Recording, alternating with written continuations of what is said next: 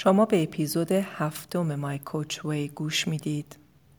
آیا به نظرتون انتقاد شدن وحشتناکه؟ وقتی کسی تعریفتون می‌کنه چطور؟ اصلا شما چقدر از همه خود واقعیتون رو نشون دوستانتون دادید و دوستاتون که شما رو خیلی دوست دارن و تعریف می‌کنن همه جنبه های شما رو می‌شناسن؟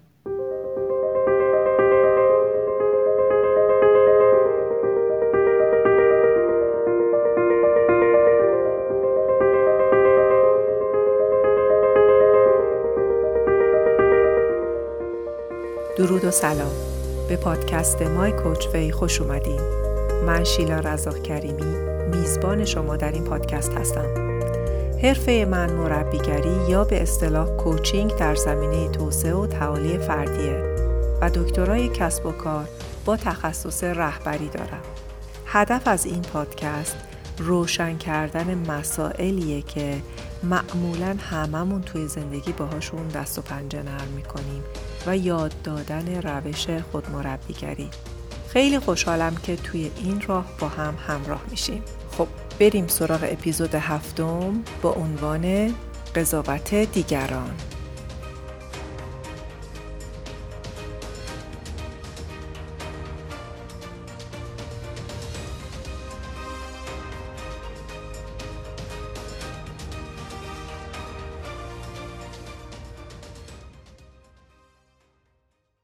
قبل از هر چیز تشکر کنم از سوالای خوبی که توی دایرکت اینستاگرام پرسیدید. سعی کردم نظرات شما رو مد نظر قرار بدم و مبحث این اپیزود رو بیشتر بر اساس سوال هایی که دوستان داستان نویسم مطرح کرده بودن پیش می‌برم. در ضمن آدرس ایمیل من شیلا آر کریمی at gmail.com هست. خوشحالم می‌کنید از تجربیاتتون برام بگین. با اینکه تمام کامنت هایی که دیدم پر از لطف و محبت بود ولی می‌دونم که این به این معنی نیست که همه صد درصد موافق هستند با تمام مطالبی که اینجا توی این پادکست مطرح میشه. برای منم چه موافق چه مخالف همه و همه قابل احترام هستند و همه رو با هم می‌بینم و قدردان هستم. 20 سال پیش زمانی که دانشجوی دانشکده هنر بودم کارگاه نقاشی ما از ساعت هشت صبح شروع می شد. تا تقریبا ساعت هفت بعد از ظهر و بعد ما دانشجویی که وسیله شخصی نداشتیم باید با یه بوم بزرگ نقاشی شده تمام راه رو از چهارراه ولی اصر با انواع وسایل عمومی برمیگشتیم خونه. گاهی همین که قدم میذاشتیم خیابون انقلاب قیامتی به پا می شد و هر کسی که از کنارمون رد می شد یه سرکی می کشید توی بومی که دستمون بود. احتمالا بچه های رشته نقاشی همه کاملا متوجه میشن در رابطه با چی صحبت می‌کنم. برای خیلیا این موضوع درد داشت. چون اغلب دانشجوها سبک رئالیست که مورد پسند اکثریت جامعه هست کار نمی کردیم و تا برسیم خونه و حتی توی خونهمون باید جواب می‌دادیم که چی کشیدیم.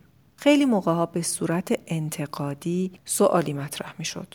گاهی هم خیلی مستقیم روک با حالت چشم و دهن کج و کوله لحن تند می‌گفتن این دیگه چیه کشیدی معمولا فردای صبحی که کارگاه نقاشی داشتیم بچه ها کلی با ماجراهای زد و خوردشون از راننده تاکسی ها و مسافرها گرفته تا خانواده هاشون مخصوصا تو پرانتز ماماناشون برمیگشتن دانشگاه. و همه شاکی که همه فضول هستن و اصلا به اونا چه ما چی می‌کشیم.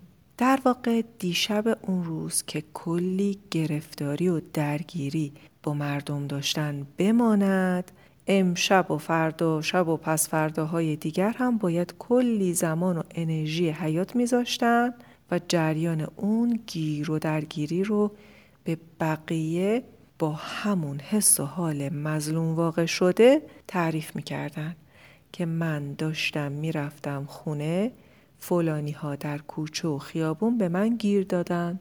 یادم استاد بزرگوارم خانم منیژه سهی با اون چهره آرومی که داشتن وقتی این شکایت ها رو میشنیدن می‌گفتن اگه واقعا این سبک رو دوست داری کار خودت رو بکن.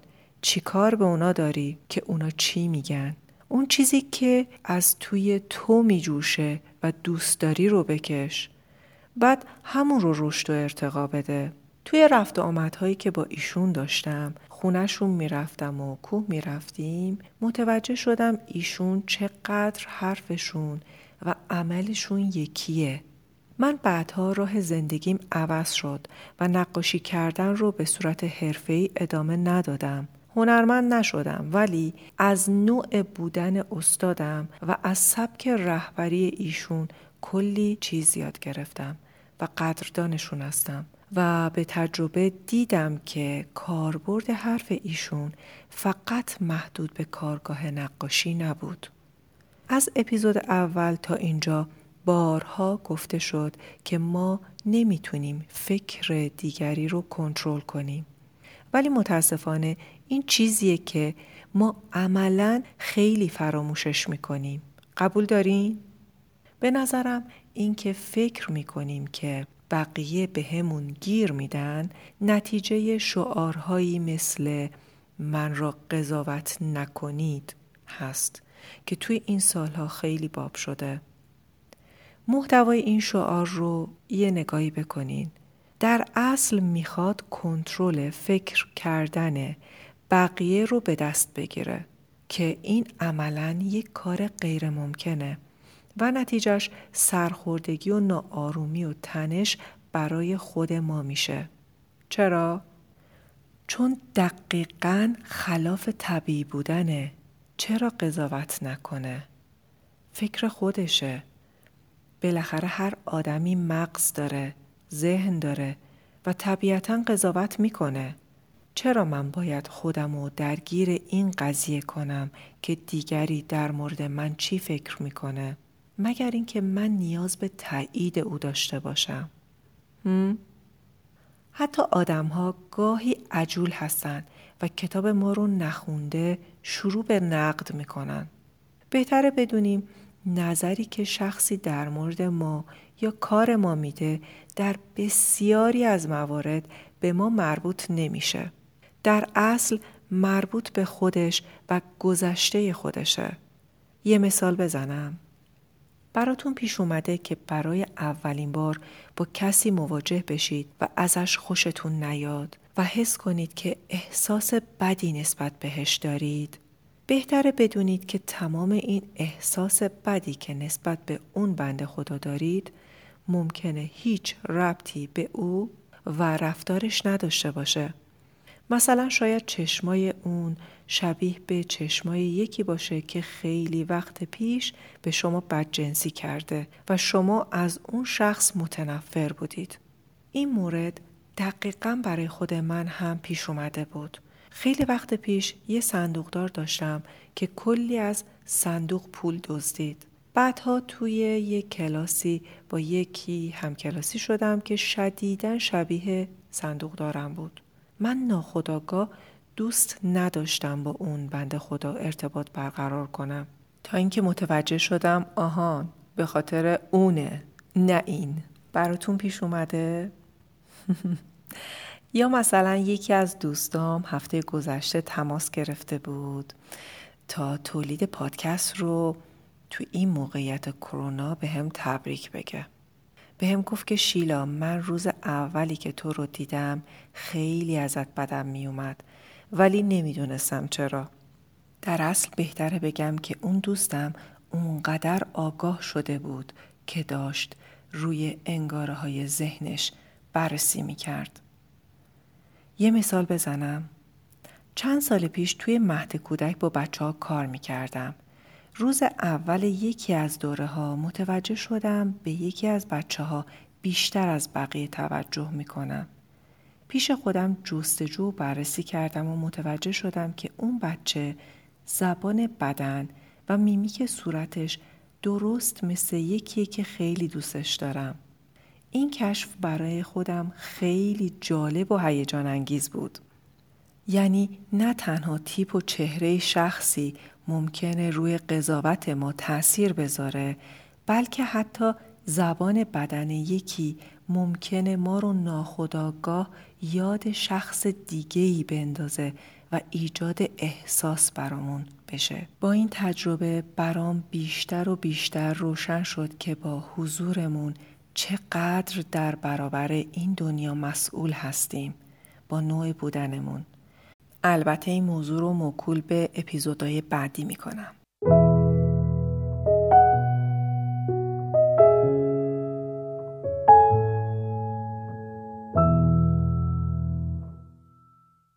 به طور طبیعی تقریبا همه دوست دارن مورد علاقه و دوست داشتنی باشن. بچه کوچولو رو دیدید؟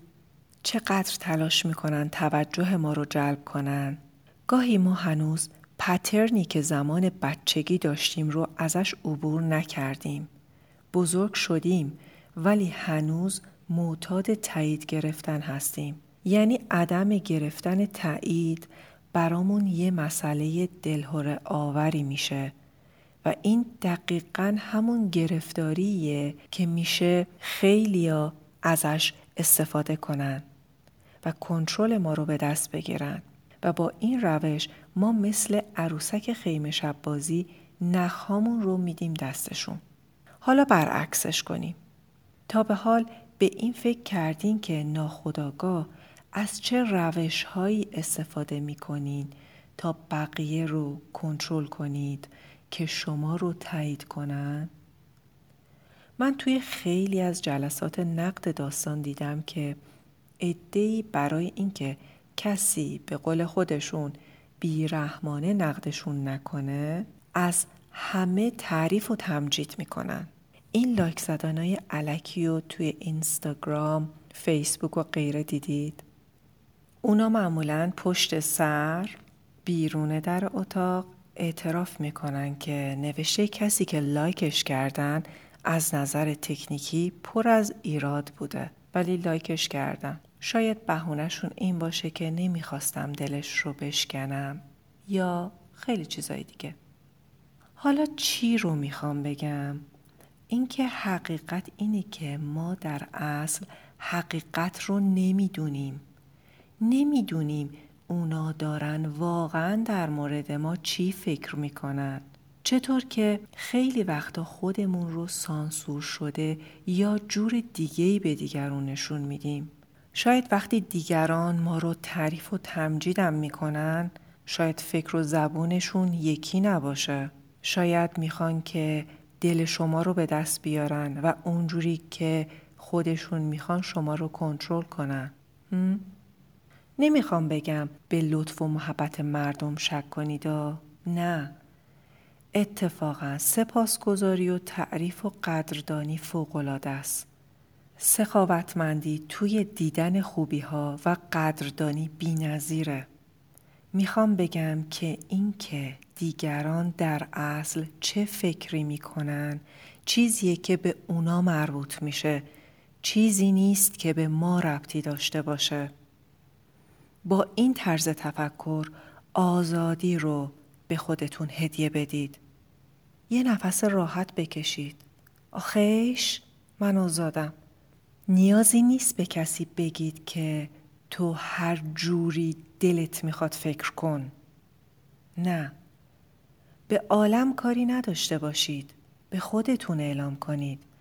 بگید که اونا اجازه دارن هر جوری که دوست دارن فکر کنن قضاوت داشته باشن کسی که سلف کوچینگ می‌کنه کسیه که به هیته اختیارات خودش رسیدگی می‌کنه ما به کار خودمون می‌رسیم و وقت خودمون رو صرف موضوعی که ربطی به ما نداره نمی کنیم. میریم سراغ اون چیزی که توی هیته اختیارات ماست. آزاد و ریلکس توی لحظه‌ای که توش هستیم و اونجایی که می‌تونیم اقدامی کنیم. در حال رشد و انجام بهترین کاری که اون لحظه می‌تونیم انجامش بدیم باشیم و البته و البته در مورد نقد دیگران مواردی هم هست که نظر دیگران به دور از قرض و سوگیری یک نظر کارشناسی و سازنده است. این مهارت که بتونیم این نوع نظرات رو تشخیص بدیم و برای بهبود کیفیت کارمون مد نظر قرار بدیمشون کاری کارستون و همینجا اعتراف کنم که چقدر از صمیم قلب قدردان عزیزانی هستم که پادکست رو گوش می‌کنن و سخاوتمندانه فیدبک میدن.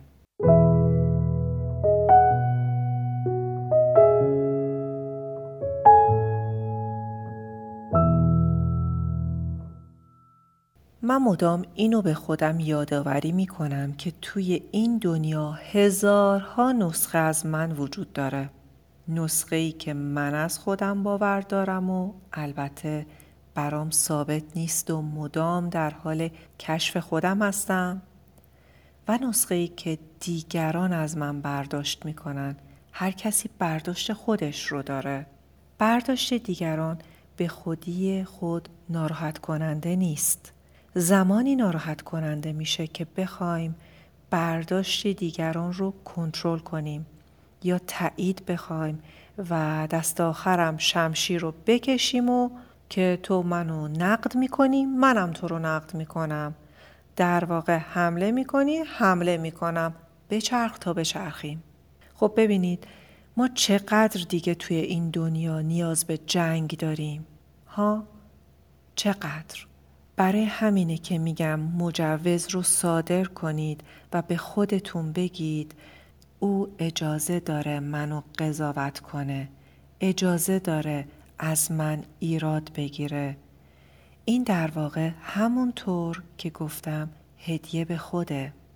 دخلاس ما رو آزاد می‌کنه. تو می‌تونی منو دوست نداشته باشی. تو می‌تونی منو قضاوت کنی. چقدر خوب بتونیم یه جایی توی اتاق ذهنمون باز کنیم برای افرادی که با ما سر مخالفت دارن. هم؟ مسئله اینه که وقتی از کامفورت زونت میای بیرون و داری شجاعانه زندگیت رو می‌سازی داری خلق اثر می‌کنی همون بوم بزرگ نقاشی رو دستت گرفتی و تو خیابونی. احتمالا تابلوت هم بینقص نیست. اجازه بده قضاوتت کنن این مکانیزم ذهنه. کاملا طبیعیه. به جای مقابله همراهاتو بشناس خودت رو بشناس. تو اپیزود بعدی میبینمتون. در پناه خدا باشید.